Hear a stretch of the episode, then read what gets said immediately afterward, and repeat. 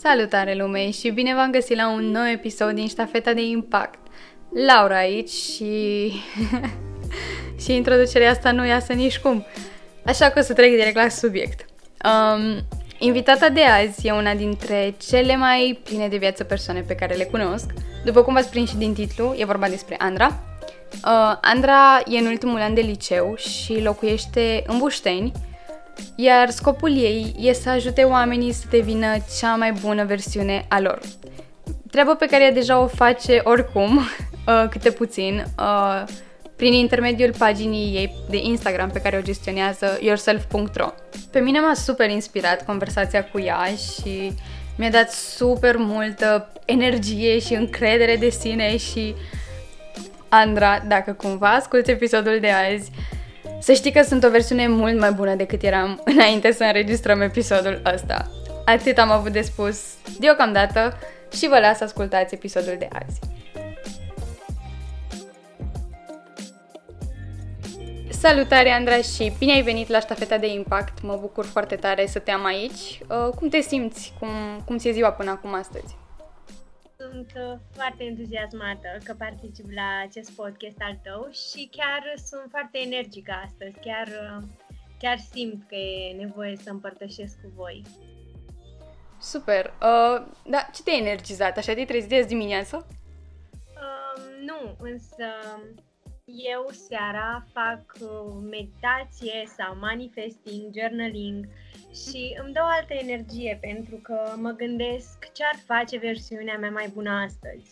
Și versiunea mea mai bună nu ar sta până la 12 pe telefon și apoi să se simtă din nou obosită, ci ar încerca să se bucure de ce are în jur. Mm-hmm. Da, am văzut că și pe pagina ta de Instagram, yourself.ro, spune acolo în biografie că te ajut să devii cea mai bună versiune a ta. Uh, tu cum ai ajuns să devii cea mai bună versiune a ta? Prin faptul că am reușit să depășesc niște momente foarte dificile uh, de una singură. Uh, de multe ori uh, suntem încurajați de oameni să depășim o perioadă mai toxică din viața noastră, așa cum mi s-a întâmplat și mie Uh-huh. Dar uh, oamenii nu sunt responsabili de durerea ta sau de evoluția ta. Și în momentul în care am decis să trec singură peste și să mi aleg eu momentul oportun să trec la un alt nivel, atunci a fost foarte greu, dar uh, a meritat. Adică nu am avut nevoie de acel sprijin din partea tuturor și cred că mm. asta m-a ajutat cel mai mult să depășesc.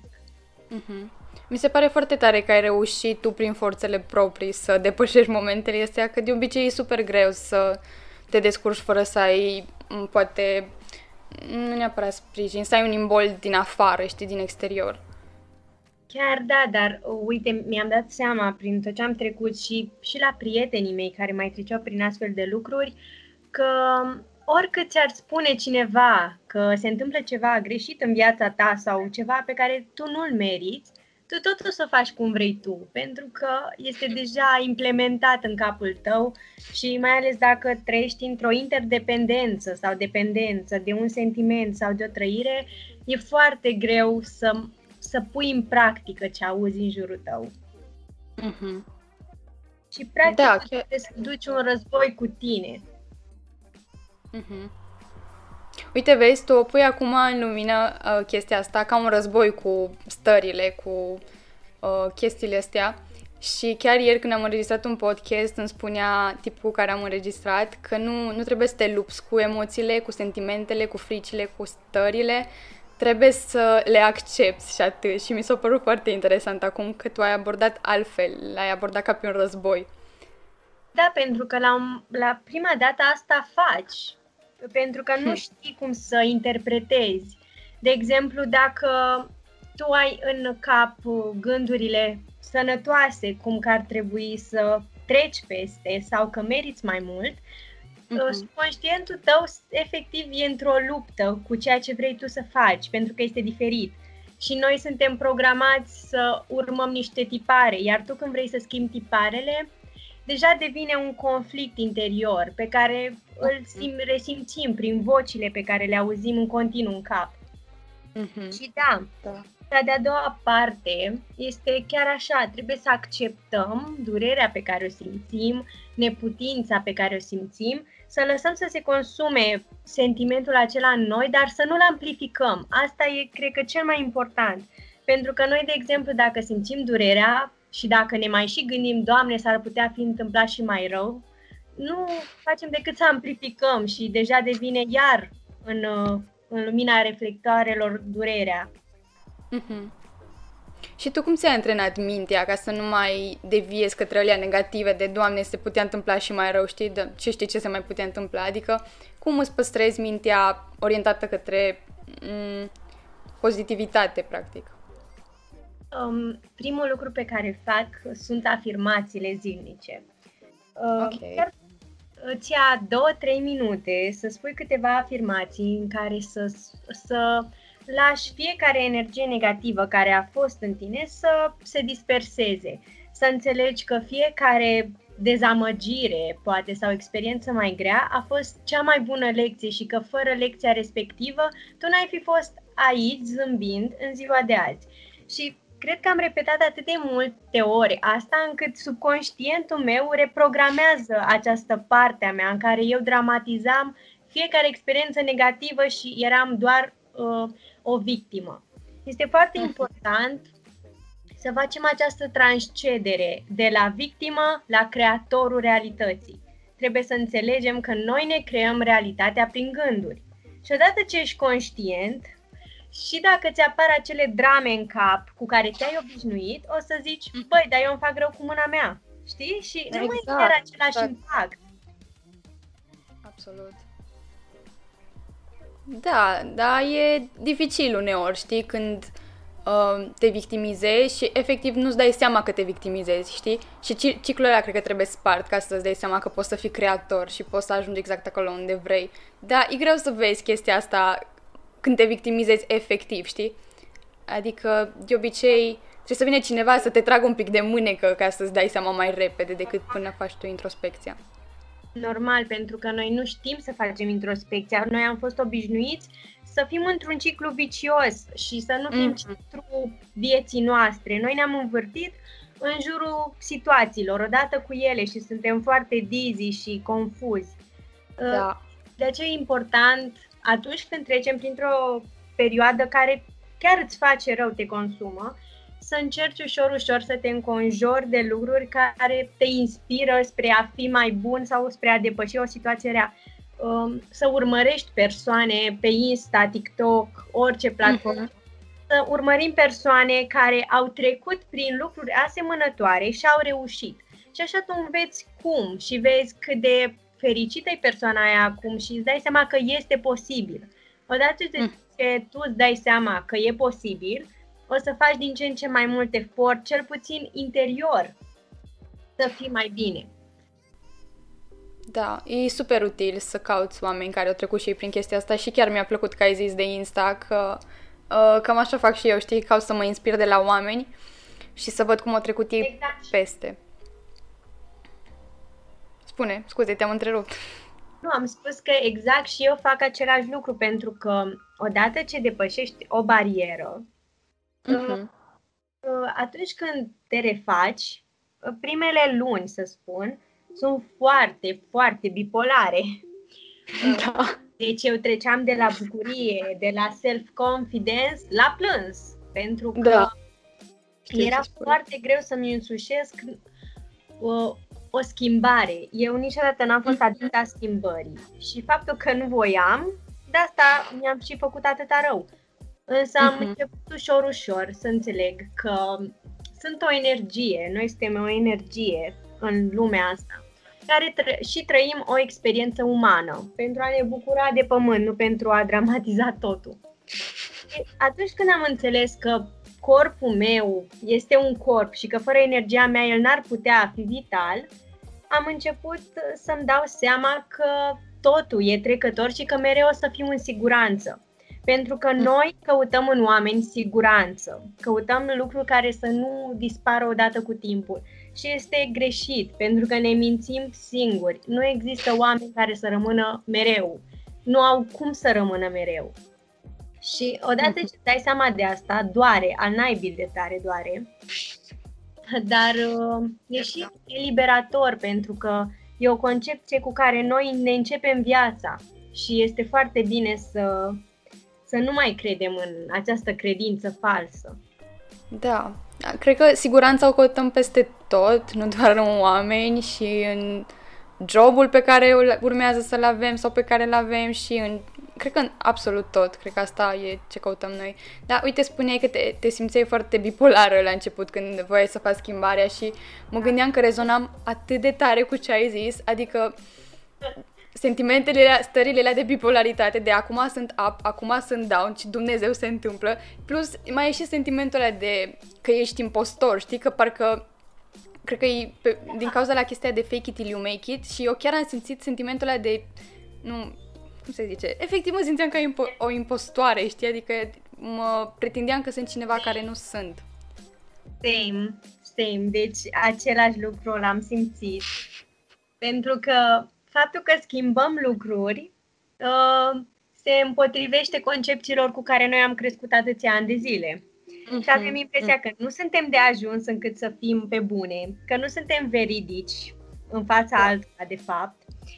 Și ne facem rău cu mâna noastră din nou, pentru că nu avem încredere în schimbare. Tocmai asta e uh, subconștientul nostru sau mintea noastră, mai exact uh-huh. creierul nostru limbic, dorește să ne mențină în viață, să ne facă să supraviețuim.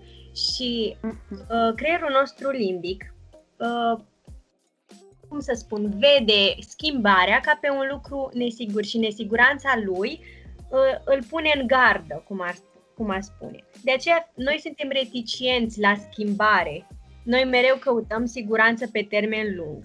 Și atunci când este o schimbare în viața noastră, de obicei nu o luăm ca pe o binecuvântare, o luăm ca pe o mare tragedie.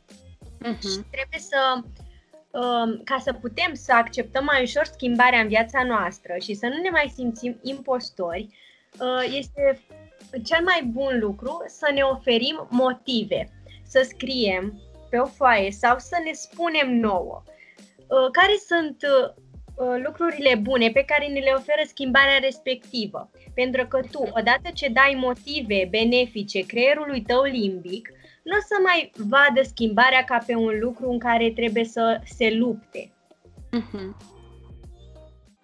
Da, are, are sens. Chiar eu sper că are sens. Chiar sper că are sens. Unele lucruri da. le spun și nu-mi dau seama dacă sunt ok înțelese. Știu ce zici. da, mă gândeam, ai citit inteligența emoțională, așa -i? Nu, am citit uh, de la Joey Dispensa antrena, uh, cum să-ți antrenezi creierul, cum să-ți controlezi mintea. Și am început cu 200 de pagini în care am studiat creierul uman. Da, am și eu carte, dar n-am reușit să o termin. Da, e foarte lungă, 600-500 da. de pagini uh, da. și scrisul foarte mic. Însă e foarte important, adică cred că dacă nu o citești de două ori, nu prea înțelegi. Este o informație foarte complexă acolo. Da, e foarte științifică pusă acolo, dar sincer mi-a plăcut foarte tare, adică a atins puncte pe care nu le-am văzut în alte cărți, știi? Adică... Exact. Da. Nimeni, nimeni n-a fost uh, atât de adâncit în explicație, în informație, totul a fost așa basic. Uh-huh. Și apoi vezi o carte de 500 de pagini despre cum să-ți controlezi mintea și ești, a, e prea lung. Adică omul niciodată nu e mulțumit. Firea umană, da. Ce complicat suntem. Uh, ascultându-te ce spuneam mai devreme, stăteam și mă gândeam că noi practic suntem sau mintea noastră e practic cel mai mare inamic al nostru dacă stai să te gândești la finalul zilei. Adică cred că nimeni nu spune atâtea piedici cât, cât te spui tu singur. Da, dar să știi că chestia asta nu e neapărat uh, vina noastră, uh, este vorba despre lucrurile care ne-au fost implementate în, între câteva luni și șapte ani. În perioada aia, noi, uh-huh. ne, mhm. noi ne dezvoltăm personalitatea și lucrurile de bază. Și uh-huh. de aici este foarte important acei șapte ani de acasă se referă la dezvoltarea creierului nostru, în mare parte. Adică tu după aia o să-ți ghidezi și o să-ți dezvolți în continuare personalitatea. Și dacă ești înconjurat de situații toxice în familie sau dacă auzi de foarte multe ori uh, fără bani nu faci nimic, uh, nu ești bun de nimic dacă nu faci aia, uh, sau cum aud copiii de obicei, dacă faci aia o super pe mami, dacă faci aia... Exact. Înțelegi? Și noi fiind copii mici, învățăm că dacă facem un lucru care nouă ne place, o să fim pedepsiți. Înțelegi? De aceea da. nu este frică să ne urmăm visul. De aceea noi ne punem singur bariere și ne gândim, oh, dar nu o să-mi iasă așa, dar o să fie foarte greu așa, dar mă chinui prea mult dacă nu-mi iese. Pentru că noi ne aducem întotdeauna aminte de dacă faci aia, o să mă super, nu o să mai fi valoros pentru mine. Și de aceea uh-huh. omul dorește să împlinească pe alții și să-și lase visul pe ultimul loc de obicei. Uh-huh. Bine, acum poate să fie, uh, nu neapărat visul tău, dar poate să fie o pasiune de a te și să împlinești oamenii, știi? Dar nu la modul la toxic de uh, mm, hai să le iau aten- nu să le iau atenția, să le captez atenția, să mm, să văd cum să formulez, să aibă sens. Uh, practic să-i ajuți, știi, să-i împlinești pe ei, să-i ajuți să-și ajungă, să-și atingă potențialul, dar nu în maniera toxică, știi? Uh, da, stăteam și mă gândeam cu convingerile astea limitate, mi-am adus aminte acum, uh, e, limitative. Uh, e foarte aiuria cum deprinzi convingerile astea limitative și îți practic le deprinzi din trecut și nu mai ai control asupra lor și trebuie doar să faci cumva să scapi de ele în prezent și e, atât, e al dracu de greu.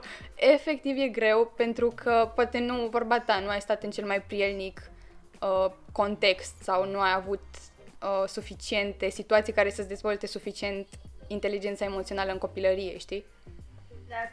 Mai ales în România, inteligența noastră emoțională e foarte damaged.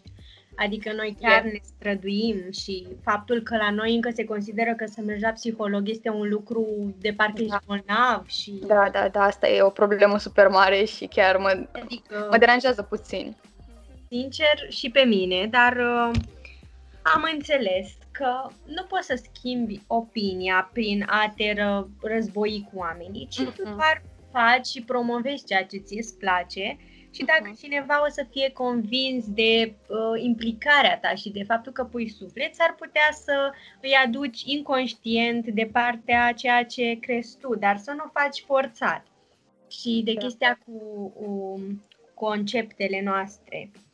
Dacă noi avem un concept și suntem, uh, devenim rigizi ca oameni, nu mai suntem flexibili.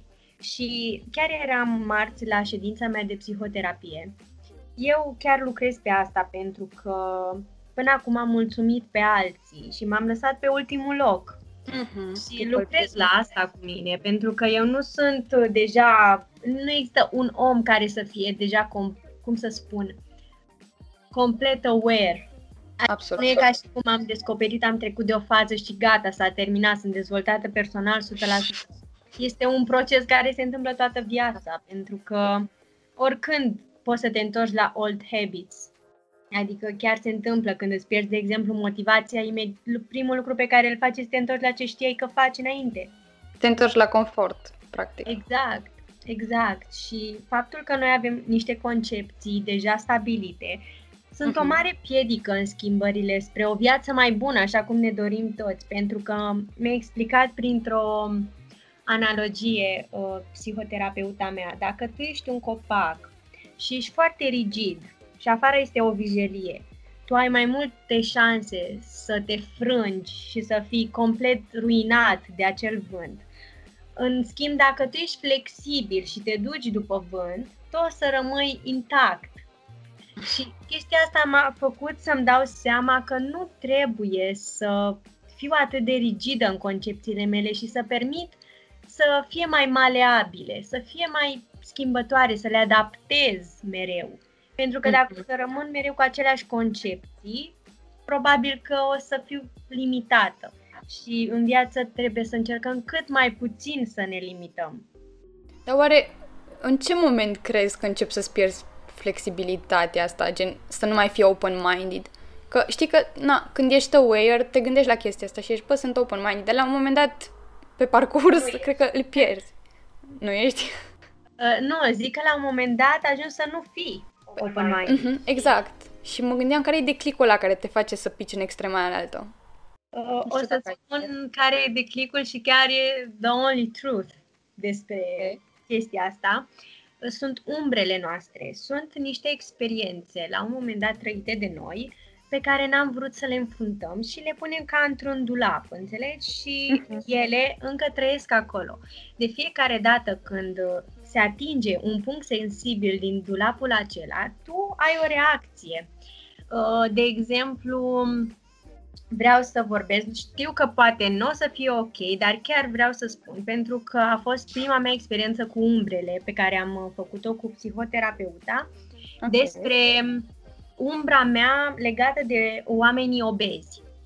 Okay. Și eu sunt o persoană care nu are nimic cu oamenii de genul, adică nu sunt la modul de să shaming și chestii, înțelegi? Uh-huh. Însă eu nu vreau să promovez să se continue pe un lifestyle care este nesănătos. Adică nu să promovez, dar nici să nu fac rău, gen să fiu imparțială.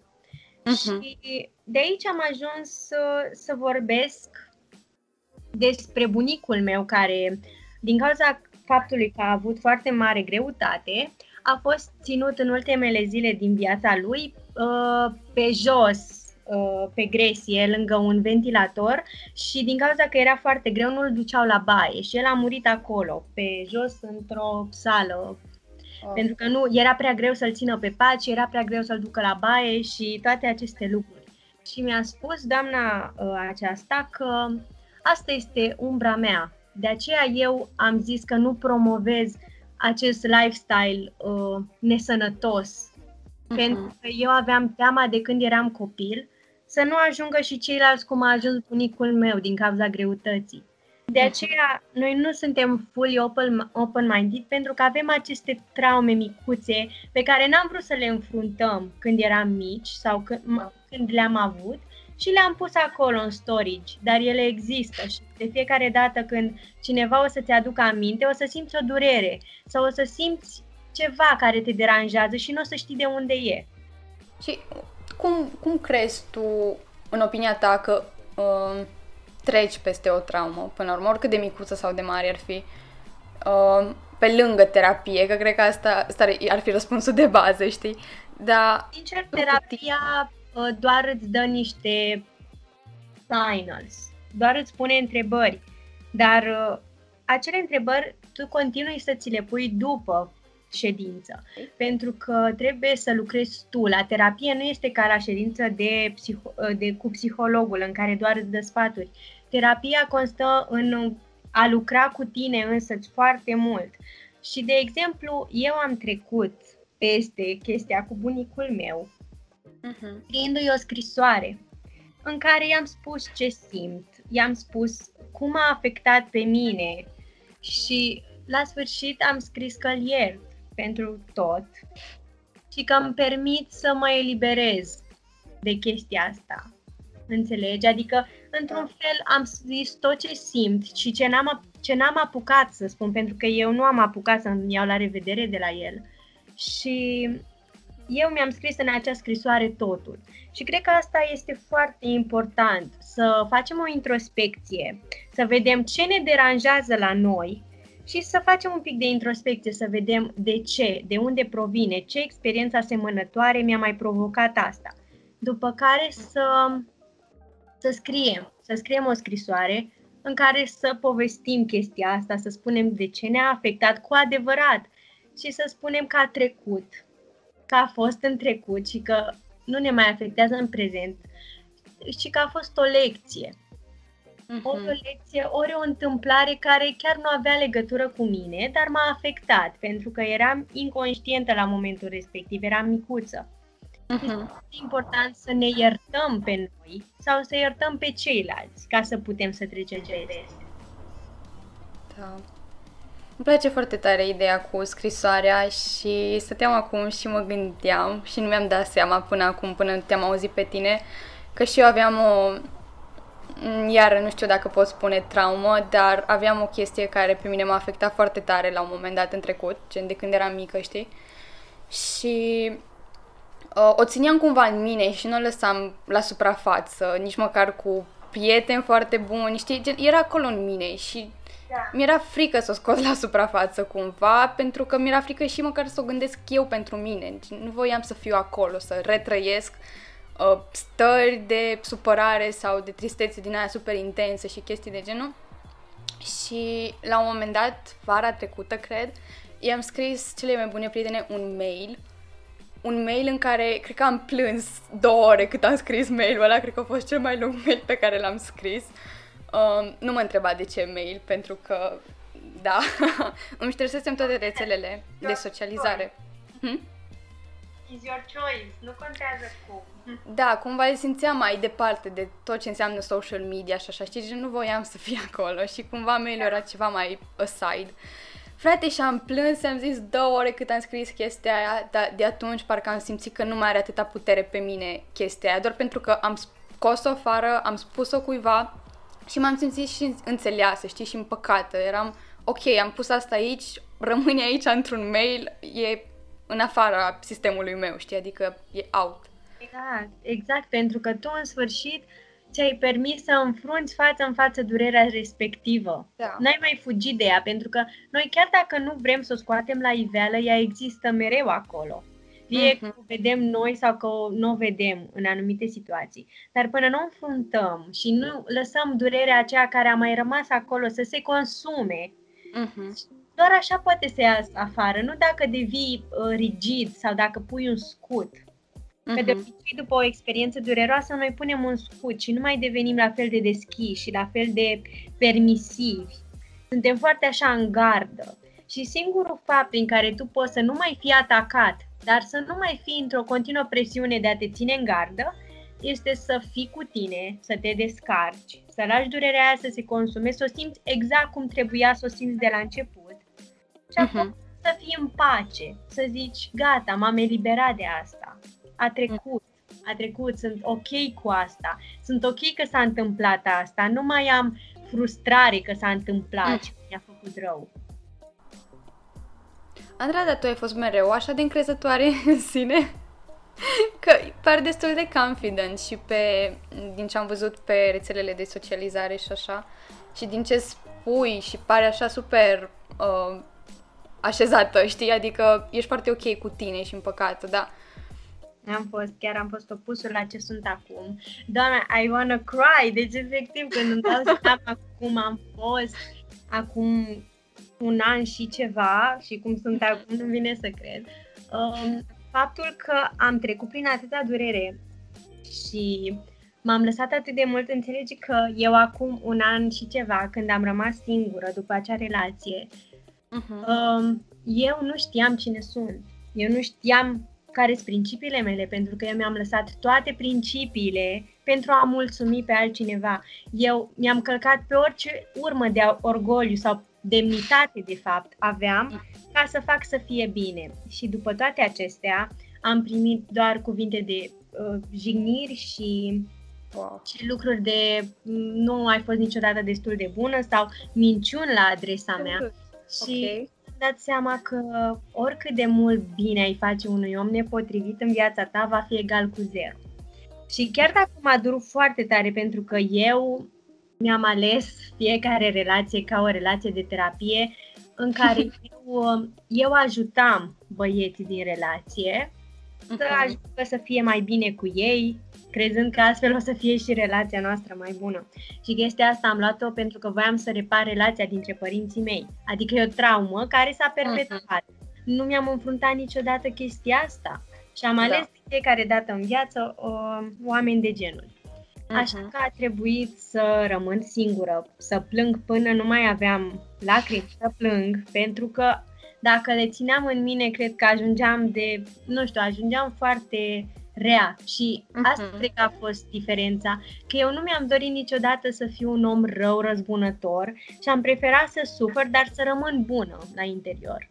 Și am ajuns în punctul în care chiar am încercat să-mi iau viața, pentru că nu știam cine sunt, nu știam ce să fac cu viața mea, mă simțeam că nu aveam ce căuta aici și că totul e doar durere.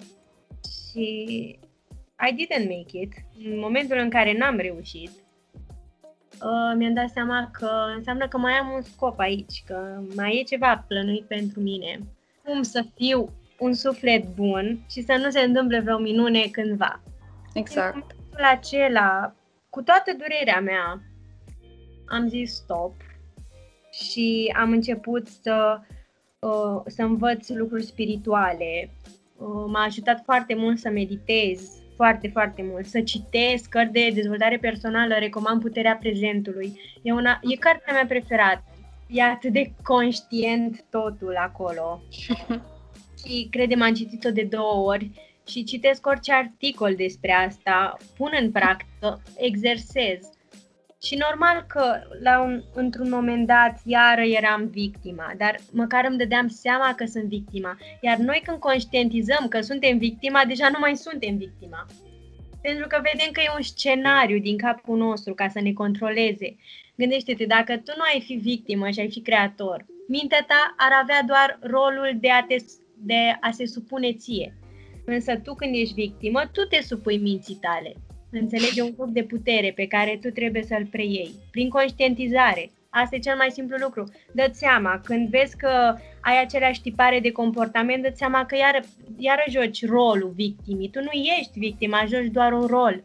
Spus, dar da, nu am avut această încredere în mine de la început. Chiar nu sunt, sunt încrezătoare pe partea de dezvoltare personală pentru că văd că chiar m-a ajutat foarte mult și în momentul uh-huh. de față eu am doar câțiva prieteni, 2-3. Eu nu mai am uh-huh. acele, acele grupuri de acei oameni în jurul meu care de fapt erau falși, de care n-aveam uh-huh. nevoie. Faptul că am rămas așa mai restrâns totul mi-a permis să am timp să fac self-care, să citesc, uh-huh. să visez, să încep din nou să visez la ce voiam mereu să fiu. Pentru că mm. atunci când ești într-o relație în care lași totul de la tine, tu nu mai ai dreptul să visezi, tu nu mai ai timp să visezi, pentru că scopul tău devine să ții relația aia. Viața ta nu mai e despre tine. Și uh-huh. trei ani, viața mea nu a mai fost despre mine. Pentru că am fost mm. trei ani. Și după trei ani îți dai seama să nu știi cine ești și să începi de la zero. Cred că m-a ajutat să încep de la zero. Pentru că nu știam cine sunt, cine naiba sunt, ce vreau uh-huh. la viață, ce accept, ce nu accept. A trebuit să reconstruiesc totul la mine. Cunosc, cunosc sentimentul, am avut și eu așa, mm, poate nu chiar aș, stai să mă gândesc. Uh, acum, cred că acum aproape un an, poate chiar mai puțin, când tot așa am avut un moment din asta de eram, cine Dumnezeu sunt? Adică parcă mă uitam în oglindă și am, eu, eu nu sunt tipa asta, știi? Adică nu mă recunoșteam pe mine, nu mă identificam cu ce făceam, cu ce spuneam, cu... Nu, nu, nu, nu băteau, știi? Nu se pupau chestiile între ele și am zis, ok, pun stop, tot ce s-a întâmplat până acum rămâne în trecut și de acum încolo mă focusez pe cine vreau să fiu, pe cum spui tu, versiunea cea mai bună care vrei să fii și nu, nu pe tot ce ai făcut până atunci, pentru că chestiile alea până la urmă cred că doar te țin în spate și n-au niciun sens, știi, mai ales dacă te axai în trecut pe chestii toxice, știi? Adică pe obiceiuri toxice până la urmă. Exact, pentru că asta era în jurul tău. Toți se concentrau pe aceleași obiceiuri toxice. Uh-huh. Și suntem foarte influențați de mediul în care stăm. De aceea când rămâi singur cu tine, la început e o senzație foarte nașpa. Însă zilele trec și îți dai seama că n-ai murit, că nu e o tragedie să fii singur și uh-huh. începi să găsești soluții prin care să te bucuri de timpul cu tine. Să știi că și eu sunt așa o persoană mai lonely wolf, cred că cum s-ar zice, știi, adică cum ai zis și tu, cu foarte puțini prieteni uh, apropiați, puțin prieteni, asta așa, fără apropiați, că până la urmă prietenii sunt prieteni și cunoștințele sunt cunoștințe. Um, și îmi place așa și îmi place că am timp pentru mine mult și îmi ofer mie timpul și persoanei care vreau să... Care... Căreia? Căreia vreau să devin. Așa. Dar am momente în care mă simt câteodată așa de outcaster în uh, colectivele din care fac parte sau în societate sau mm, nu știu, tu pățești să ai momente din astea în care te simți chiar pe lângă pentru că ești atât de focusată pe tine și în lumea ta, să-ți construiești lumea ta așa cum o vrei. Exact, uh, chiar da, pentru că eu încă stau în Bușteni, anul ăsta vreau să mă mut la Brașov și uh-huh. aici în zona mea totul e pe grupulețe, pe ieșiri, pe chestii da. și eu sunt out of the context. Exact. Adică eu chiar nu fac lucrurile astea și dacă ies, uh-huh. ies undeva așa cu un prieten sau doi și uh-huh. da, e normal, însă am putut să combat chestia asta pentru că am văzut că m-a afectat destul de des prin faptul că petreceam prea mult timp uitându-mă ce fac ei, știi? Și mă simțeam prost și am zis, băi, hai să nu mai fac asta. Așa că am încetat să mă mai uit ce fac ei și să caut prin, prin intermediul social media oameni care sunt ca mine, cu care să mă identific. Și faptul că îi vedeam atât de fericiți și faptul că, nu știu, prin faptul că ei uh, se focusau pe drumul lor, ajungeau chiar să-și facă prieteni exact ca ei, să, cu care să, să rezoneze, să aibă ce să vorbească. Și mi-a dat așa un, nu știu, o bucurie, un îndemn să rămână așa cum sunt. Și faptul că nu mhm. trebuie să te potrivești cu toți oamenii în viața asta și că majoritatea nu înseamnă că majoritatea e mai bună. De obicei, uh-huh. partea aceea mică a populației este cea care face diferența. Trebuie să ne da. conștientizăm uh, valoarea. Asta e cel mai important. Odată ce tu nu-ți cunoști valoarea, o să te lași purta de vânt în toate direcțiile posibile, până o să amețești. Exact. Nu tu trăiești viața, viața te trăiește pe tine cu nu mai știu. Da, cam așa. Da, îmi place că ai zis chestia asta cu să găsești oameni similari cu tine pe Instagram. Îmi dau seama că exact asta am făcut și eu și stau și mă gândesc că um, m- poate chiar mai mult de jumătate din cei mai mișto oameni pe care îi cunosc și care îmi sunt și prieteni, îi cunosc din social media, știi, acum de pe Instagram și prin podcastul ăsta pentru că am ajuns la oameni, știi, că până, până să pornesc podcastul ăsta, eu să mă fi gândit că aș scrie mesaje oamenilor să vină la podcast și să vorbesc cu ei într-un podcast. Eu sunt introvertă de fel, știi? Ambivertă, hai să zicem. Dar introverta aia sunt mai mult la joacă, știi? Și e, e așa o chestie. N-am crezut că poți să cunoști oameni și că sunt atâția oameni similari cu tine, dar cumva nici măcar nu mi-am dat voie să-mi dau seama, să cunosc, știi? Să văd că există oameni ăștia acolo. Chiar înțeleg ce spui și de aceea e important să nu mai punem atâta focus pe ceea ce ne lipsește sau pe problemă, ci să găsim o soluție care să ne facă nouă bine. Pentru că nu trebuie să fii ca ceilalți ca să fii cum trebuie și ca să fii împlinit. Eu când uh-huh. eram ca ceilalți, de fapt nu eram eu și nu mă... Exact. Nu puteam să, să fiu altfel decât sunt. Așa că, în loc să fim atenți la problemă și să o amplificăm, pentru că putem să o amplificăm la naiba, putem să-i găsim o mie de scuze și o mie, da. de, ampli, o mie de dramatisme pe chestia asta, ar trebui să ne concentrăm pe soluția care ni se potrivește cel mai bine. Exact. Scriai în biografia ta de pe Insta, ți-ai pus acolo Soul Trainer și voiam să te întreb dacă uh, chestia asta cu să inspir oamenii, motivational speaker și toate astea, le ții ca un hobby sau te gândești să te orientezi către o carieră în chestia asta?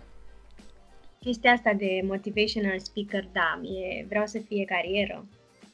Îmi doresc foarte mult să fiu în fața oamenilor care au nevoie de acea încurajare să-și înceapă viața, noi nu trăim, noi mergem după scopuri, noi mergem doar după scopuri în viață și dacă ne mai rămâne timp, mai și trăim un pic. Și când am zis chestia asta pentru prima dată, mi-am pus un semn mare de întrebare, băi, eu trăiesc azi sau eu doar sunt un robot pentru un scop? Și hmm. odată ce am văzut asta, am zis, băi, majoritatea lumii chiar asta face. Și da. îmi doresc foarte mult să inspir oamenii prin gândurile mele, pentru că nu sunt un adevăr singur, fiecare are adevărul lui. Însă, uh-huh. uneori, noi nu știm ce adevăr să alegem, așa că o să-l spun pe al meu. Și poate o să fie ales de oameni care, care simt că rezonează cu ei. Uh-huh. Îmi doresc foarte mult să, să ajut să fac campanii umanitare, foarte multe. Și să ajut oamenii chiar să creadă că mai există și bunătate pe pământ. Pentru că nu știu, faptul că eu cred în energii și în vibrația Universului, tu, dacă aduci zâmbetul pe buze și aduci speranță unor oameni, vibrația în, pe lumea noastră crește. Și exact. atrage mult mai multe lucruri bune dacă avem vibrație foarte frumoasă. Deci uh-huh. e important să fim niște oameni buni care să facem oamenii chiar să simtă și ei iubire sau înțelegere, e foarte important să vadă că nu sunt singuri și că nu uh-huh. sunt singurii care trec prin asta și că se poate a way out, dar doar dacă vrei.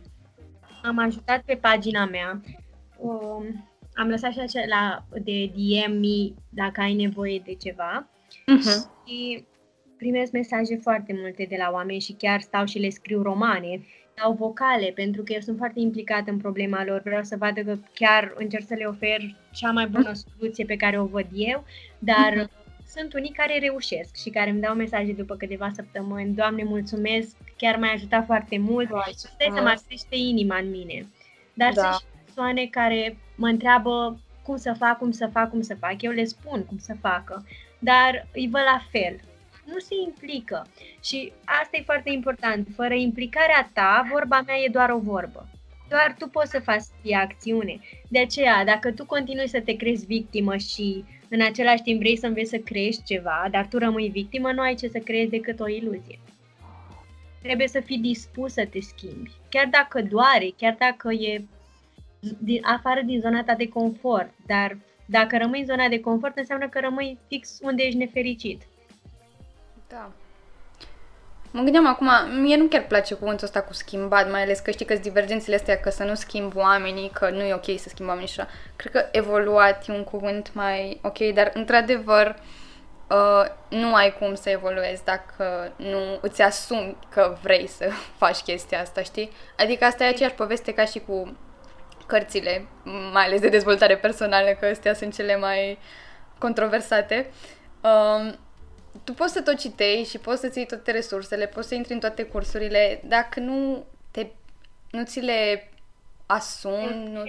Da. Exact. Degeaba, e degeaba. Da, pentru că dacă noi doar citim, dar nu punem în acțiune, e ca și cum, nu știu, te-ai uitat la ceva care pe tine te inspiră, dar nu te face să iei acțiune. Și fără acțiune nu există rezultate nu știu, generația din ziua de azi vrea rezultate așa de pe o zi pe alta, fără să depună efort, fără să treacă prin proces, adică evoluția chiar se face prin fiecare pas al procesului, nu poți să treci de la, de la da, fac asta o zi, la gata, am rezultatul final. Ar trebui să fim mai răbdători cu procesul de evoluție și să nu urmărim rezultatul, pentru că am urmărit tot un scop. Și doar da facem câte un pas mic, dar sigur, asta am recomandat fiecărui om cu care am vorbit. Uh-huh. Pași mici, dar făi sigur. Nu trebuie să începi dintr-o dată să fie totul radical, dar uh-huh. începe să faci niște lucruri micuțe și acele lucruri o să devină un, o obișnuință. Da, da, exact așa e, știi? Adică noi vrem să ajungem la destinație și uităm să ne... Știi că e clișeul ăsta. Uh, uităm să ne bucurăm de drumul până acolo, știi, și să ne dăm seama că ăsta era scopul, drumul până acolo și nu destinația.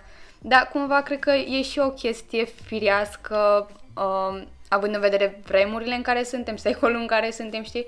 Adică totul se întâmplă foarte repede, totul se derulează mult prea repede pentru noi, zic eu, nu știu, și să asimilezi tot ce se întâmplă, toate informațiile.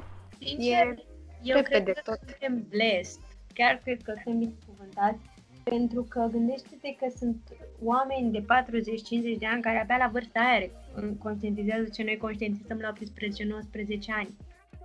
Păi da, asta zic, că totul se întâmplă mult mai repede acum, vezi? Noi avem conștientizările astea și uh, alte stări, nu știu, burnout.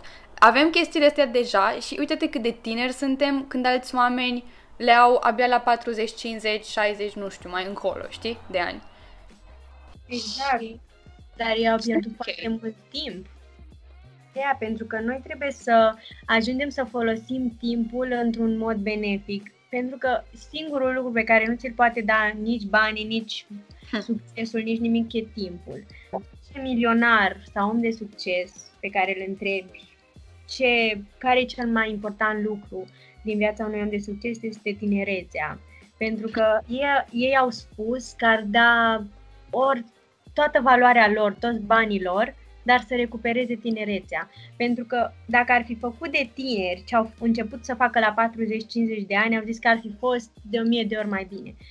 De aceea e important să, să iubim timpul pe care îl avem și să-l folosim așa cum trebuie. Să ne bucurăm, adică și dacă stai și ții o pauză, nu, în pauza aia nu stai să te simți prost că ai luat o pauză. Te bucuri de pauză. Adică te bucuri de timpul acela, altfel ar fi ți-a luat pauza degeaba. Da, adevărul e că cred că suntem stresați mult prea mult pentru... Gen, n-ar trebui să avem atâtea griji câte avem în general noi, generația asta, știi? Se pare că ne stresăm pentru toate chestiile stupide, pur și simplu, că nu am cum să le zic altfel, noi nu avem griji reale până la urmă, dar totuși ne stresăm că avem un examen, avem, știi, chestii din astea stupide, da, pur și simplu. Ne teamă. Da. Că nu o să reușim și asta înseamnă să fii idealist. Un, o gândire foarte bună ar fi, băi, și dacă n-am reușit, înseamnă că n-am reușit cu un scop.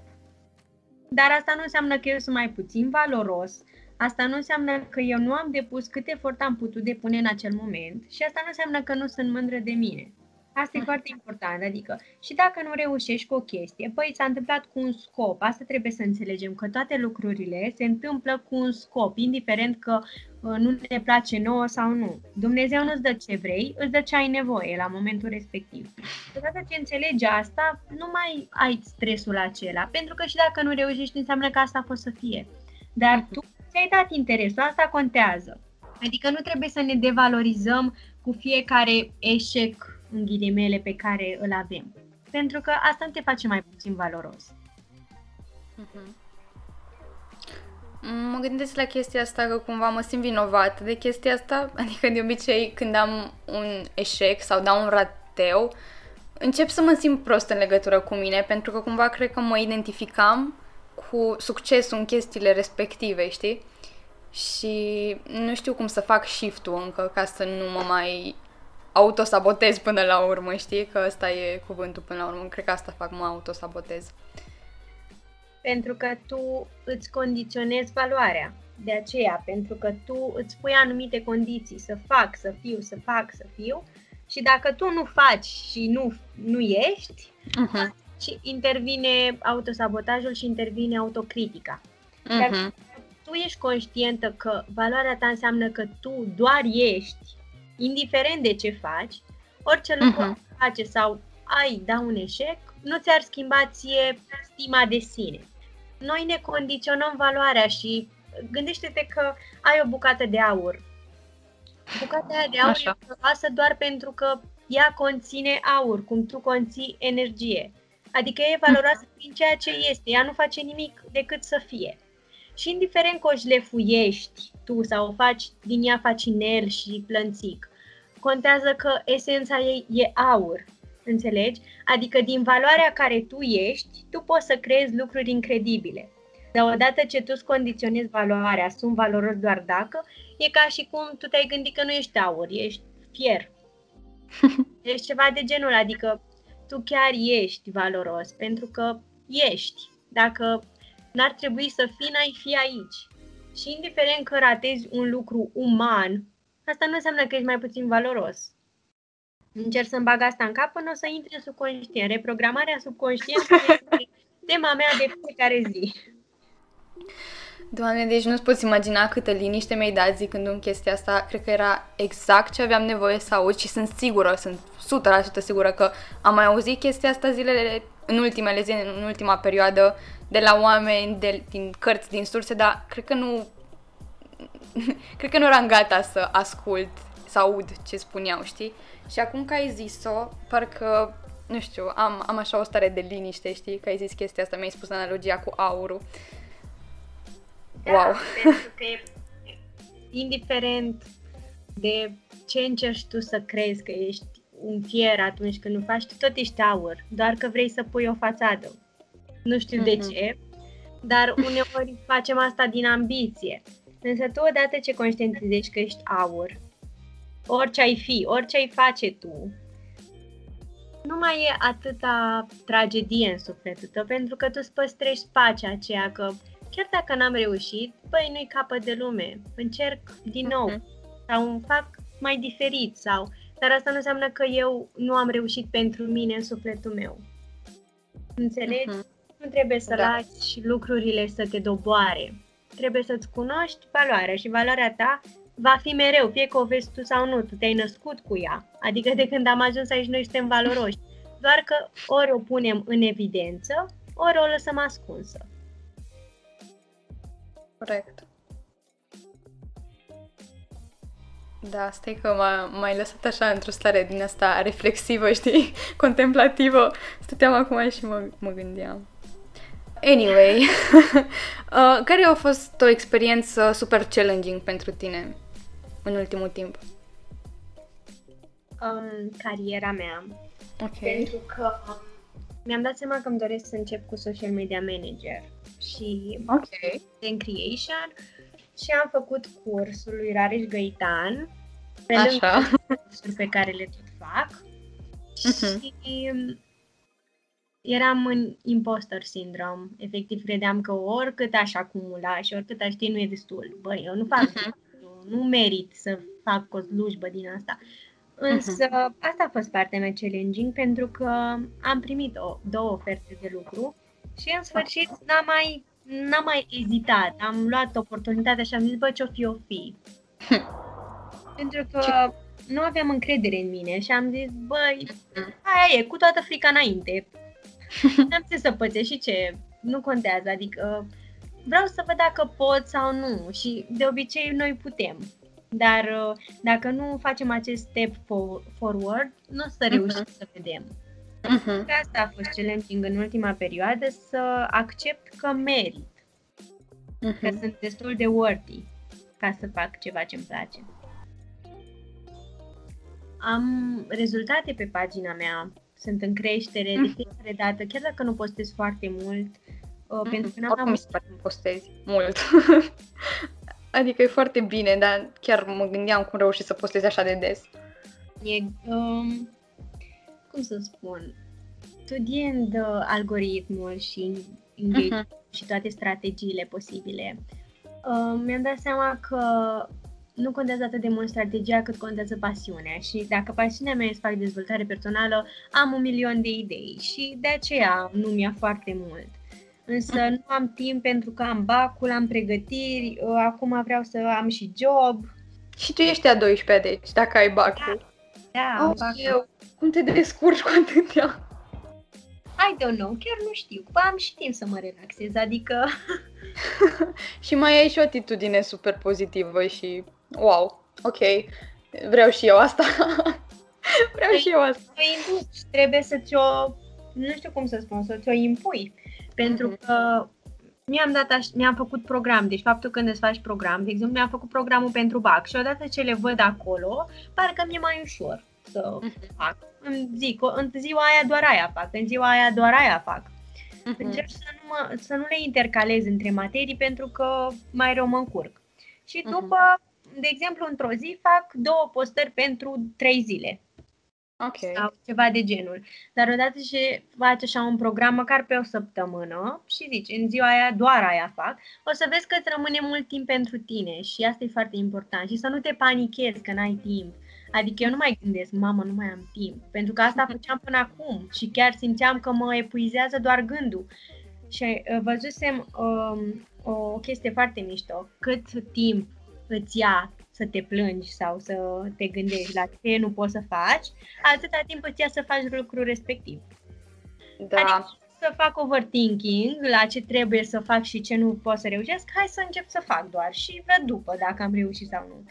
Și de atunci s-a schimbat, pentru că am început să fac mai multă acțiune și să tac mai mult. Da, exact așa e. Adică mă gândeam și eu la chestia asta că sunt vinovată de încă o chestie nu? Uh, acum ceva vreme. Uh, mă gândeam în mintea mea la câte chestii am de făcut și îmi scriam to-do list-ul mental cumva, știi? Și mă gândeam, mama, am de făcut aia și aia și aia și aia, când naiba le fac pe toate, știi? Și trecea ziua și îmi dădeam seama, frate, dar eu n-am făcut nimica, doar stăteam și mă gândeam câte chestii am de făcut, știi? Și eram such a waste of time, știi? Așa o pierdere de vreme pe nimica până la urmă, știi? Adică eram pur și simplu prinsă în mintea mea și nu făceam nimica. Exact, de aceea e important să acționăm în loc să îți faci o Mhm. listă pe toată săptămâna și, păi, asta am de făcut azi, asta fac, nu știu, încep dimineața, încep când o fi. De obicei e bine să încep dimineața ca să-ți rămână restul zilei exact cum ți-o dorești. Corect. Și uh, mie mi se pare foarte ok dacă continui cu pagina de Insta sau chestii, cum fac eu, să îți rezervi o zi în care să spui, băi, eu fac asta pentru pagina și săptămâna viitoare tu practic ești liberă că ți le programezi. Poți să faci Mhm. în Creator Studio pe Facebook îți uh-huh. loghezi pagina cu Instagramul și se postează cum le programezi tu. Uh-huh. Și așa scap de foarte mult timp, pentru că uh, faci o zi chestia aia și după ai scăpat pe o săptămână, adică îți dai seama ce, ce ok. Da, e foarte practic. Da, trebuie să devenim practici. Trebuie să salvăm timp. Da, și să fim, mai, da. să fim real cu noi, adică uh-huh. nu să facem o mie de task-uri, dar să știm că nu putem să le facem, de fapt, ci uh-huh. să punem acele task-uri pe care noi chiar credem că putem să le facem într-o săptămână. Pentru că tu când faci overtasking, tu nu faci deloc nimic bine, pentru că începi să ai overthinking. Și exact. ca să eviți overthinking-ul, bă, alegeți 5 lucruri bune, dar fă Da, avea și Robin Sharma o chestie. El spunea, avea vorba asta, people are busy being busy. Și efectiv așa e, știi? Adică oamenii sunt ocupați cu a fi ocupați. Multe chestii poate nici măcar nu sunt importante, dar au așa un, face așa un program plin și nici nu știu sigur de unde vine chestia asta, de unde vine ideea asta că trebuie să ai un program încărcat ca să te simți important sau ca să te simți productiv sau știi ce spun? Exact. Și mai e o chestie super mișto pe care putem să o aplicăm toți. Uh, scrii tascurile esențiale cre- cu pixul, de exemplu. Și mhm. tascurile uh-huh. pe care ai vrea să le faci, le scrii în creion, ca să poți să le schimbi. Ok. Ca să le ștergi, pentru că atunci nu o să te mai simți vinovat că n-ai făcut. Ok, mi se pare foarte tare chestia asta. Nu am mai auzit până acum de uh, Da, pentru că noi dacă punem ceva în pix, tăiem, dar tot vedem acel scris. Dar odată ce tu îl scrii în creion, îți permiți ție să schimbi lucrurile. Și astfel tu, tu găsești în acea schimbare un release nu mai te simți vinovat și începe schimbarea să aibă, cum să zic, să fie mai bine văzută de creierul tău. Da, chiar ar trebui să încerc să fac și eu chestia asta. Într-adevăr, de obicei mi le pun în pix, mai ales ca să nu le pot modifica, știi? Dar acum că zici, cred că chiar uh, da. de asta mă simțeam atât de prost în legătură cu mine, pentru că era un pix și da, da. pui lucrurile esențiale pe care știi că le poți îndeplini în pix, dar restul le pui în creion, pentru că și dacă nu le faci, măcar nu te simți prost. Uh-huh. Pentru că a fost practic la alegere și dacă ai mai avut timp. Și așa nu îți afectezi stima de sine, mai ales la început, când încă încerci să o recâștigi. Da. Deci și revin... chestia asta. Deci îmi place. place? Ce mă bucur și mie îmi place foarte tare. Deci, știi cum, mi-ai dat mindfuck așa de vreo patru ori pe puțin. Deci stau aici și mă tot gândesc, trebuie, că trebuie să îmi fac o listă și să-mi pun uh, uh, key, key points, așa le spune, gen ideile principale pe care le-am luat, știi? Chiar uh, foarte mult. Că pot da. așa să ajut sau să fiu așa un awareness, cum îmi doresc eu uh-huh. să mhm. fiu. Uh-huh. Da, chiar e, e cel mai awesome sentiment când chiar dai de oameni cu, pe, cu care rezonezi, știi? Cu care ești pe aceeași frecvență și... Doamne, e așa minunat! Da, pentru că îți dai seama că e și o altă parte a vieții pe care ai văzut-o rar, dar când ai văzut-o a avut un impact plin, de 100%. Mm-hmm. Da. Mă gândesc uneori dacă n-aș fi început podcastul ăsta, pe unde aș fi fost acum, știi? Pentru că eu foarte mulți oameni am cunoscut prin intermediul Instagram lately. Adică podcastul ăsta mi-a oferit atâtea perspective noi și uh, m-a ajutat să-mi înfrâng atâtea frici pentru că eu să vorbesc în public, a știi? Să postez eu o chestie, că vorbesc o oră și mai și filozofez, eram, Doamne ferește, știi? Adică mi-era greu să filozofez și cu oameni face-to-face, știi? Eram doar prietenii super apropiați și atât. Și... și din zona de Maxim. Maxim. Și tu ești Dar nu regret nimic. Că zona, să ieși din zona de confort îți aduce mai multe beneficii decât tragedii. Da. Puterea exemplului e foarte important să dai exemple. Pentru că sunt pe bune și odată ce tu ai depășit zona de confort și eu am depășit zona de confort și a fost o evoluție, nu o involuție, oamenii sunt mult mai determinați să încerce și pentru ei. Uh-huh. știu, parcă se leagă așa toate și e ceva așa frumos, știi, când chiar vezi rezultate uh, pe urma înfruntării fricilor, că până la urmă asta contează, să vezi că chiar se întâmplă chestii bune de pe urma ieșirii exact. din zona de confort. Exact, pentru că tu în sfârșit îți permiți să trăiești. Mm. Să trăiești mm-hmm. înseamnă să trăiești în constant neprevăzut. Chiar dacă mm-hmm. ți-e frică, te duci cu toată frica înainte pentru că parcă te atrage. Înțelegi? Te mm-hmm. atrage, chiar dacă te teamă. Și am avut, am de făcut un exercițiu în fiecare zi să spun după yoga, uh, mă, mă predau cursului vieții sau dansez pe ritmul vieții. Pentru că uh-huh. noi câteodată suntem împotriva vieții, că viața are ceva cu noi, că viața e cruntă, că viața uh-huh. e grea. Acestea sunt niște concepte false de viață. Tu poți să fii alături de viața ta și să o construiești exact așa cum vrei, să te lași în bătaia ei, efectiv. Uh-huh. Pentru că așa nu o să te mai simți prost că ai încolcat niște concepte ale tale. Pentru exact. că viața e neprevăzută și odată ce nu mai ai concepte, ești mai liber, parcă ești mai liber și mai deschis oportunităților pe care poate să ți le dea viața. Dar dacă viața te vede încuiat la minte, îți dă doar de ce te-ai obișnuit. Exact.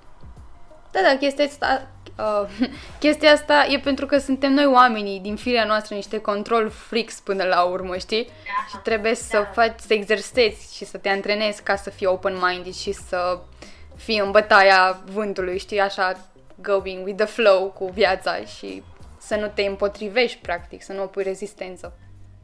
Exact, exact, dar asta e cheia, să exersezi, să exersezi prin afirmații, prin meditație, mm. prin a vedea că alți oameni chiar se descurcă foarte bine făcând asta și că e pe bune, adică nu e schem. Ce ai de pierdut? O viață de care oricum nu te bucurai? Cumva, cred că ăsta e cel mai mare drive, cred că așa se spune, uh, al meu, pentru că mă gândesc la chestia asta când nu sunt sigură și mă gândesc ce, ce, ce am de pierdut, știi? Adică ce am până acum atât de big încât să-mi fie frică să Știi, nu ai nimica de pierdut, mai ales la 18-19 ani cât avem noi, n-ai absolut nimica de pierdut, n-ai de plătit chirie la casă, nu, știi, nu trebuie să întreții pe nimeni, n-ai absolut nimica de pierdut. Și mă tot gândesc la chestia asta că uh, cred că cum ai zis și tu la un moment dat, că oamenii mai în vârstă au regrete de ceea ce n-au făcut, de, regretă doar ceea ce n-au făcut, știi? Nu că au încercat anumite chestii și au dat greș. Păi da, greșaia e, știi? Oricum greșești, știi? Adică tu te și greșește că n-ai cum să nu greșești în viață și până la urmă cred că e esențial să greșești, că altfel nu ai cum să înveți. Corect. Este foarte important să destrămăm odată concepția asta falsă cu greșitul. Băi, suntem imperfecți. Exact. Și greșeala nu e un lucru rău. Noi trebuie să ne repetăm în continuu. Greșeala e o lecție bine meritată. Greșeala uh-huh. e un pas înainte. Uh-huh. Dar uite, cred că chiar asta e o convingere limitativă. Știi că greșeala e rea. Da, exact. Păi te limitează, te face să spui condiții. Uh-huh. Ca să nu ajungi pe partea cealaltă. Pentru că tu dacă ai vedea că greșeala e bună, ai destrăma o, o concepție pe care o vede mm. toată societatea. Da. Pentru că noi așa suntem învățați, încă de mici, să nu greșești, să nu greșești, că ești om rău. Și, efectiv, noi trăim foarte, foarte frustrați și stresați din cauza asta, da. pentru că noi nu ne mai permitem să greșim. Dar odată ce greșești și vezi că, bă, nu ți s-a întâmplat nimic, și după chiar ajungi să înțelegi ceva din chestia aia, îți dai uh-huh. ușor, ușor că greșeala, în primul rând, e normală. Eu n-am auzit un om să nu greșească în viața lui. Absolut. Exact. Și tocmai asta e o normalitate pe care noi nu vrem să o acceptăm. Uh-huh. De ce conștientizezi asta, ești mult mai liber să încerci. Și odată ce încerci, poți să dai peste o oportunitate atât de mare încât să-ți schimbe viața. Dar dacă nu o accepti în primul rând, n-ai cum să dai peste ea că o exact. să o ignori, o să treci pe lângă oportunități în viață. Mm-hmm. Dar știi că, practic, oportunități sunt tot timpul, doar că noi nu le vedem, dacă stai să te gândești. Da, pentru că noi mergem ca un cal, doar vedem doar în mhm. față. Nu ne permitem să vedem și pe tot automat. Da. Da, mă gândesc și la mine când merg, de exemplu, un exemplu super banal. Când merg pe stradă și de multe ori sunt atât de pierdută în mintea mea, în unde urmează să ajung și ce urmează să fac și ce urmează să zic și cu cine urmează să mă întâlnesc și toate chestiile astea. Asta dacă nu alunec în ce s-a întâmplat ieri sau ce am mâncat ieri sau știi, chestii din astea. Și efectiv ajung la destinația, la destinația către care mergeam și îmi dau seama, frate, eu nu mi-amintesc drumul. Gen, știu că am ajuns până aici, că am mers naiba, naiba pe jos, dar gen nu mi-amintesc cum, știi, nu mi-amintesc pe unde, nu mi-amintesc ce s-a întâmplat în jur. Și mă gândeam că exact așa trecem și prin viață de multe ori, știi, efectiv, tu mergi, tu mergi, dar, dar nu-ți dai seama cum ai ajuns unde ai ajuns, tu nu mai știi că ai mers, știi, și da, te-ai trezit undeva.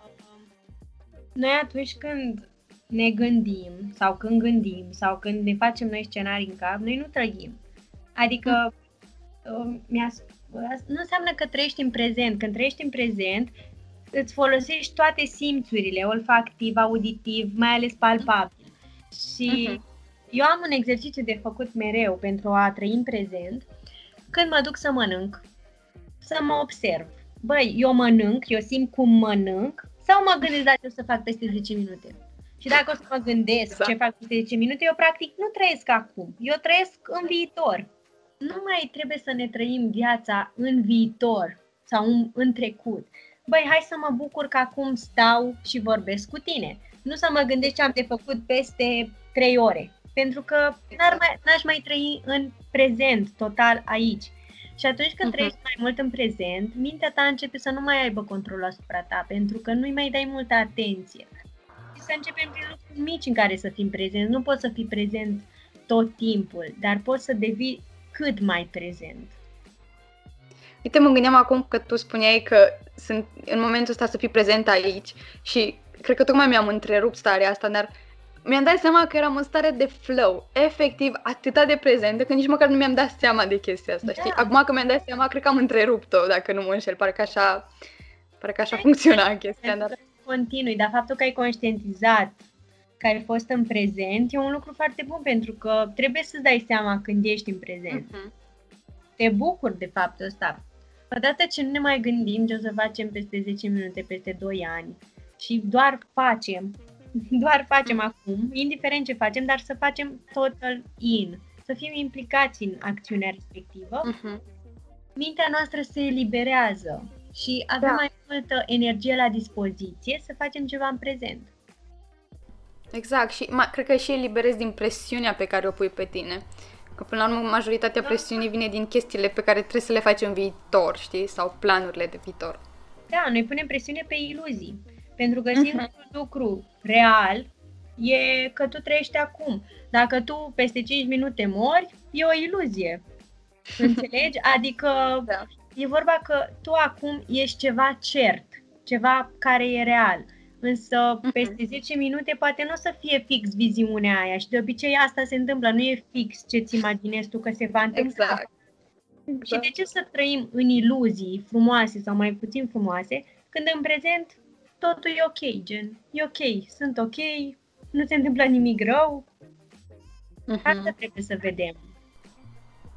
Exact, așa zic și eu. Adică m-am surprins de multe ori, fiind stresată, gândindu-mă la BAC, de exemplu. Asta a devenit un stres major uh, de câteva luni. Adică am fost foarte nestresată și apoi am văzut că oamenii de la mine din clasă și nu doar de la mine din clasă, de la mine din liceu, erau foarte agitați și puneau pe Instagram, mama, am stat până la 5 dimineața să fac eseuri și chestii și nu. Dumnezeule, eu n-am făcut eu n-am făcut chestii să stau noaptea până la 5 dimineața să fac eseuri sau știi, adică eram, lucram foarte lejer și am intrat la un moment dat într-o panică din asta de ar trebui să mă stresez, nu ar trebui să mă stresez și cumva I lost it along, along the way, știi? Și am început să mă stresez și pe mi-am dat seama, frate, mă stresez de 3 zile gândindu-mă la viitor și nici măcar nu mi-am dat seama că au trecut 3 zile, știi? Și gen, m-am stresat și mi-am pierdut prezentul care era atât de liniștit pentru, până la urmă, cred că două ore sau cât durează un examen, trei ore, în care... Pentru că pot, nu știi cum se va întâmpla. Adică uh-huh. oricât ai încercat să prezici, tot va fi ceva care nu va fi exact. Exact. Ca ta. Și de ce să ne pierdem timpul să facem preziceri ca Mafalda, în loc să trăim? Să trăim, frate. Adică decât să te stresezi, mai bine ia tu un eseu și citește-l un pic așa. Exact. Îți întrebări din el și vezi bă, eu țin minte asta. Odată ce tu nu mai pui atâta presiune, tu lași mai mult loc informației. Uh-huh. Adică informația ta rămâne limpede acolo, pentru că tu odată ce ai citit-o, ai scris-o și ți-ai pus întrebări și ai răspuns, creierul tău să știi că a asimilat informația respectivă. Uh-huh. Dar dacă tu ești la examen foarte stresat că nu mai ții minte, unde mai e loc de informație să vină în față? Înțelegi? E vorba de cum le poziționezi. Și atunci uh-huh. când tu, băi, zici, eu am învățat, eu am învățat, adică tu chiar ai învățat și dacă nu înveți, e clar, nu iei bacul dacă nu înveți. Dar dacă tu ai învățat și ai citit și ai înțeles majoritatea temei și chestii, de ce să-ți ocupi capul cu stres ca să le uiți? Nu. Informația rămâne acolo și tu dacă o pui în prim plan, e tot ok.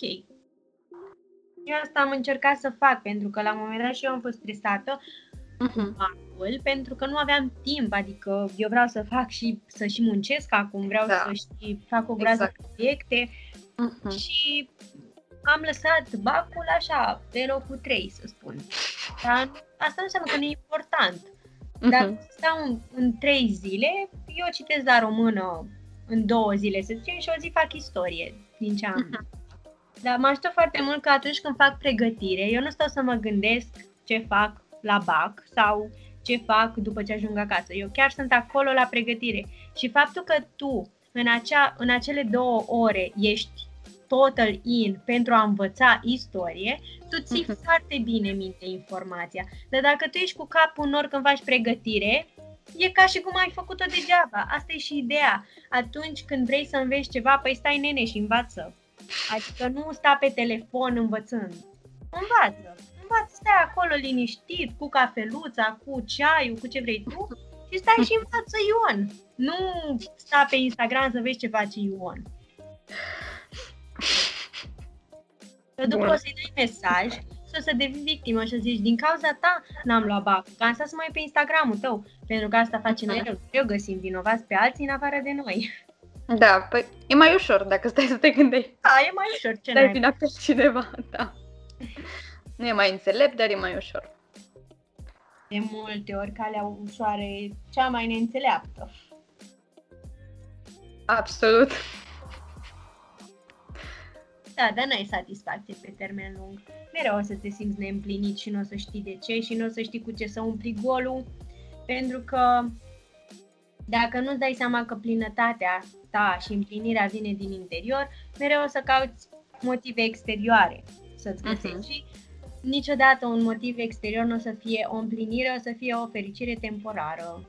Absolut. Și o să fim într-un ciclu vicios în care am, a, am asta acum ce fericit sunt, mâine uit că am. Gata.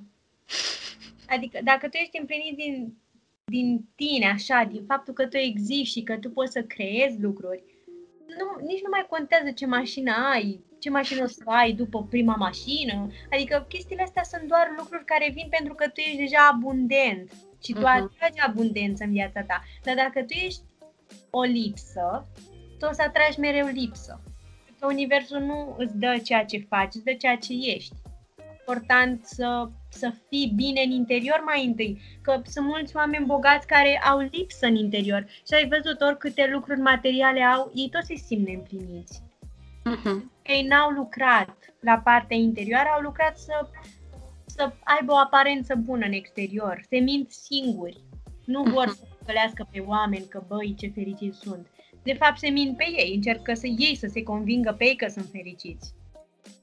Uite, vezi, mi se pare tare interesantă că poți să zici că pe termen scurt fugi de o chestie, de chestiile astea interne pe care trebuie să le rezolvi și zici că da, hai să-mi iau și mașina aia și casa aia și hai să facem să fie, să avem și totuși după, cum ai zis tu, nu se simt împliniți, știi? Și mai devreme sau mai târziu tu trebuie să dea socoteală chestiilor ălora de care au fugit ca să fie ok pe termen scurt, știi?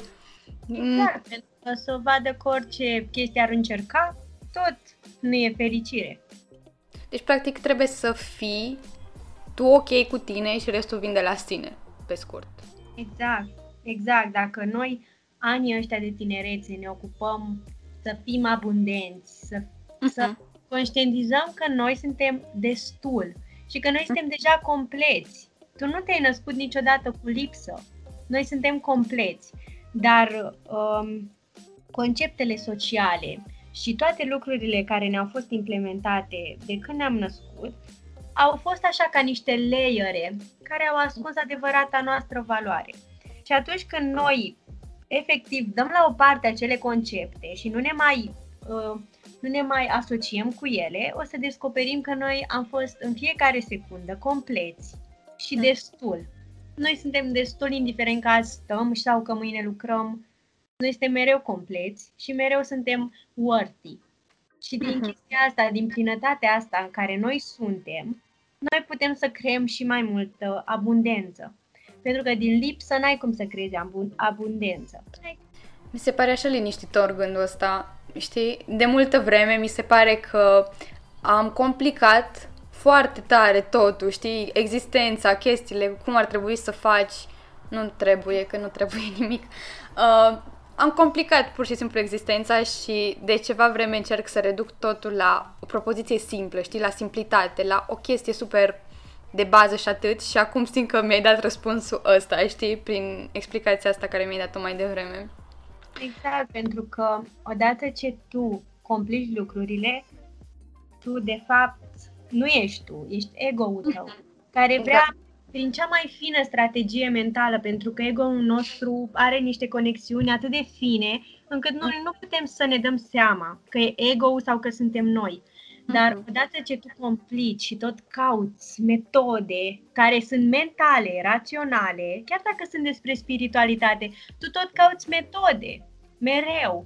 Asta înseamnă că ego-ul tău vrea să-ți creeze ție impresia că ești o versiune mai bună a ta, dar tu de fapt nu ești. De-aia te simți tu rezonând cu ideile respective, pentru că le caută ego-ul. Dar uh-huh. nu trebuie să cauți în exterior uh, soluții. Trebuie să auzi măcar o persoană, dar să începi să cauți foarte mult în interior. Eu pot să-ți spun vorbe de la foarte mari filozofi, dar degeaba spun, pentru că eu nu am trăit ce au trăit ei. De aceea uh-huh. trebuie să ne construim propria experiență, făcând foarte multă introspecție. Doar în tine o să găsești răspunsurile adevărate, pentru că ești autentic, ești unic și ai drumul unic. N-ai cum să fii ca Buddha, n-ai cum să fii ca vecinul, pentru că fiecare are drumul lui. Exact. Și degeaba vrem să generalizăm spiritualitatea. N-ai cum să o generalizezi. Da, corect. Arată diferit pentru fiecare. Și pentru că ai spus de introspecție, îmi spunea Florin în ultimul episod pe care l-am înregistrat că uh, uh, cât de greu e să stai două ore singur cu tine, să faci mindfulness. Este greu, dar cu cât faci asta în fiecare seară sau zi, devine tot mai liniștitor. Mie, mie cred că mi-a două ore sau o oră jumate pe seară să fac journaling, yoga, meditație, manifesting, adică e un întreg arsenal. Păi, dar dacă nu fac toate lucrurile astea, a doua zi sunt haos. Efectiv, hm. sunt haos. Practic nu poți fără acum, că te obișnui cu ele, așa Da, pentru că am, făcând atâta meditație și lucruri care te scot din mintea ta, din gândurile tale, tu descoperi cum e să trăiești cu adevărat. Practic, eu atunci chiar trăiesc în prezent pentru că îmi ascult în continuu respirația. Și uh-huh. ascultându-ți respirația, îți dai seama, mamă, băi, eu am cel mai prețios lucru, mie îmi bate inima în momentul ăsta. Uh-huh. Și îți dai seama că dacă ție în momentul ăsta nu ți-ar mai bate inima, degeaba ai mai avea toate concepțiile, care ar fi egal cu zero.